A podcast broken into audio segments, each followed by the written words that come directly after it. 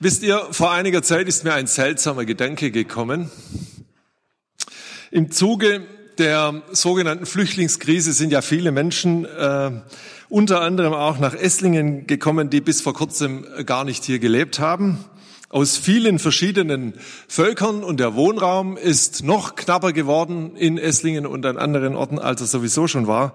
Und viele müssen in sogenannten Unterkünften unterkommen. Meist einfachster Wohnraum, Mehrbettzimmer, äh, Gemeinschaftsküche. Eigentlich habe ich mir gedacht, unterscheidet sich die Situation gar nicht so sehr von der damals in Bethlehem.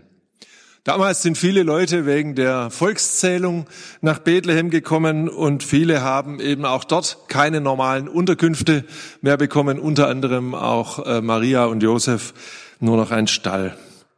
Und dann habe ich mir überlegt, wie das wohl wäre und ich reagieren würde, wenn mir jemand erzählt, der Messias wäre in der Unterkunft in der Schorndorfer Straße oder im, äh, in der Containersiedlung im Hengstenberg-Areal zur Welt gekommen. Und eben nicht in Berlin oder in Bethlehem oder im Buckingham Palast oder im Petersdom in Rom oder einem Kreissaal eines angesehenen Krankenhauses. Man stelle sich vor, ich liege da drüben im Bett und plötzlich beginnt im Schlafzimmer ein Engelchor zu singen. Fürchtet euch nicht. Ich verkündige euch eine große Freude, denn euch ist heute der Heiland geboren. Ihr werdet finden, das Kind in Windeln gewickelt in der Schorndorfer Straße. Krass. Man denkt sich immer, die Krippe, das ist doch irgendwie niedlich.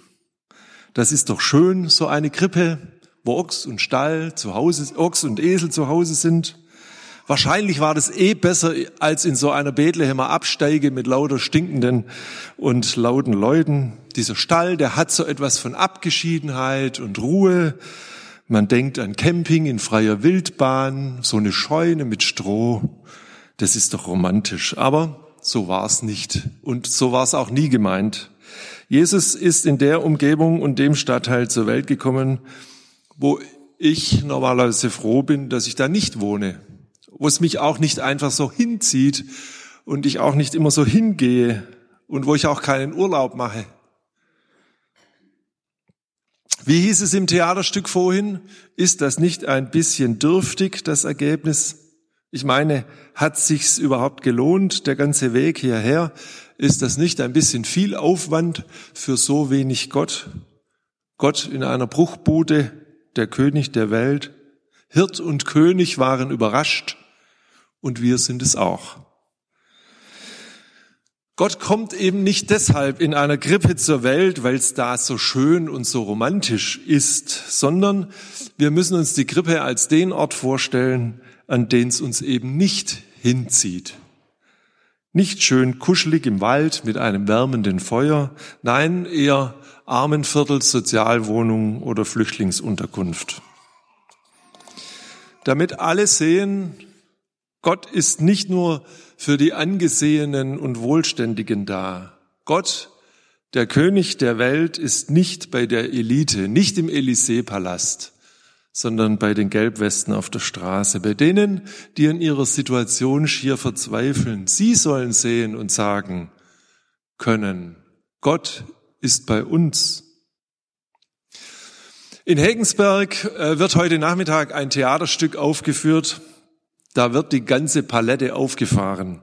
Sorge um das Kindswohl, Jugendamt, Psychiatrie, Drogen, die ganze Palette des Lebens, mit dem wir normalerweise nicht in Berührung kommen. Wenn es euch interessiert, 15 Uhr ist da oben Theater. Alle Behörden, die uns signalisieren, das sind die Leute vom Milieu, das sind die von der Unterstadt, eben nicht Hegensberg oder Kimmichsweiler.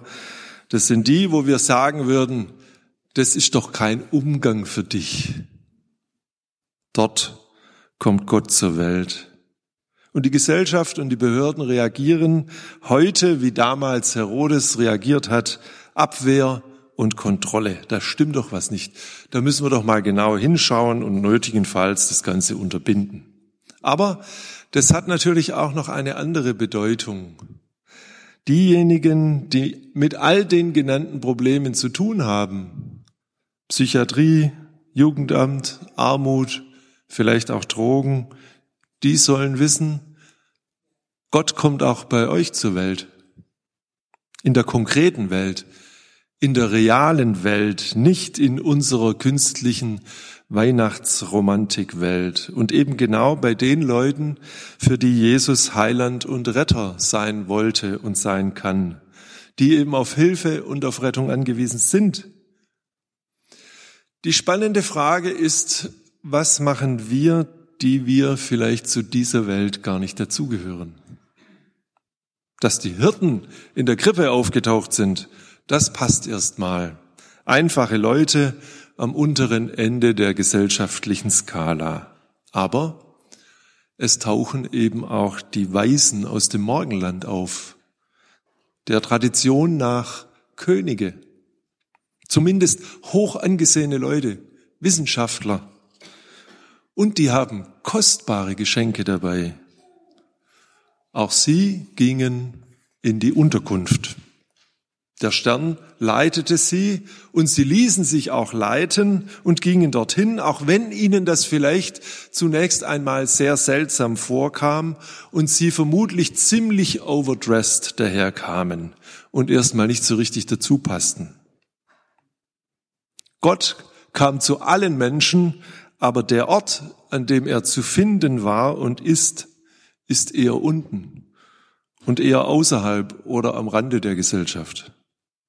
Deshalb ist die, die, die Zumutung an die Reichen und Wohlhabenden größer.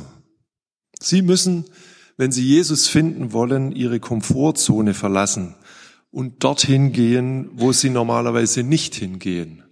Das ist Weihnachten. Das ist auch für mich nicht ganz einfach. Ich bleibe an Weihnachten auch lieber unter meinesgleichen. Und das lässt mich dann immer ein bisschen zögern. Und ich bewundere dann Leute wie den Frank Zander, der in Berlin für 3000 Bedürftige in einem der besten Hotels der Stadt ein Weihnachtsfest organisiert. Dieses Jahr zum 26. Mal.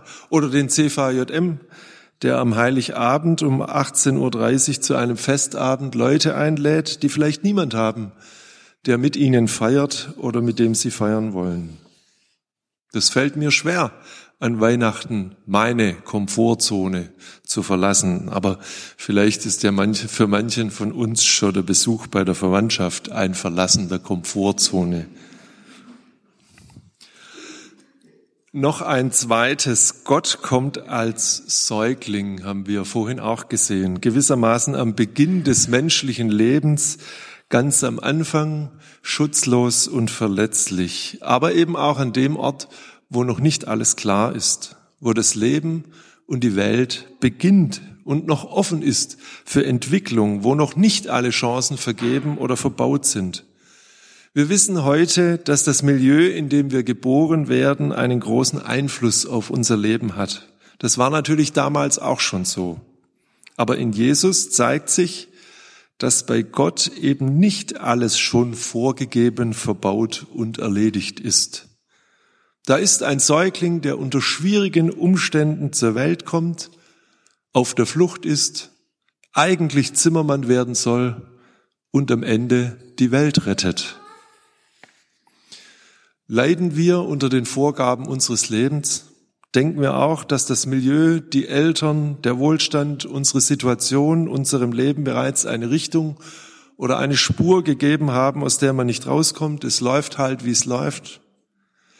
Weihnachten macht deutlich, Gott kommt an den Beginn, an den Anfang, beziehungsweise dort, wo Gott auftaucht, ist ein neuer Anfang. Und wenn er dabei ist, wird die Welt und das Leben ein anderes, als man vielleicht ursprünglich geplant hat.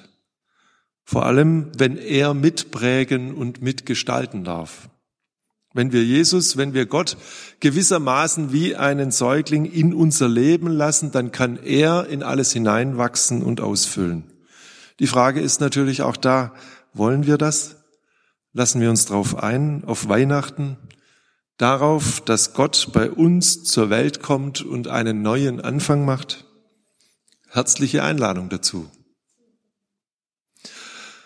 Zusammenfassend nochmal, Gott kommt zur Welt am unteren und am äußeren Rand der Gesellschaft. Dort finden wir ihn. Und er kommt als Säugling. Das ganze Leben und alle Welt ist darin aufgehoben und eben nicht schon vorbestimmt und bis ans Ende klar. Ihr alle seid darin aufgehoben und mit hineingenommen. Keiner muss außen bleiben, Kinder nicht und seien sie noch so klein.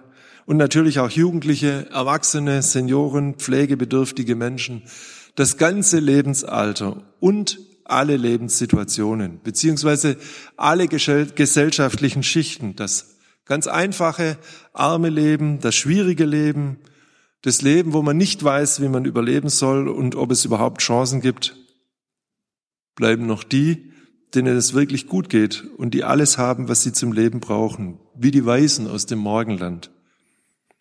Gehen wir dorthin, wo wir eine neue Erfahrung machen können eine Zumutung? Ja, aber wir können uns darauf einlassen. Und ich lade uns alle herzlich dazu ein. Und wenn wir uns darauf einlassen, dann wird Weihnachten. Christ, der Retter, ist da.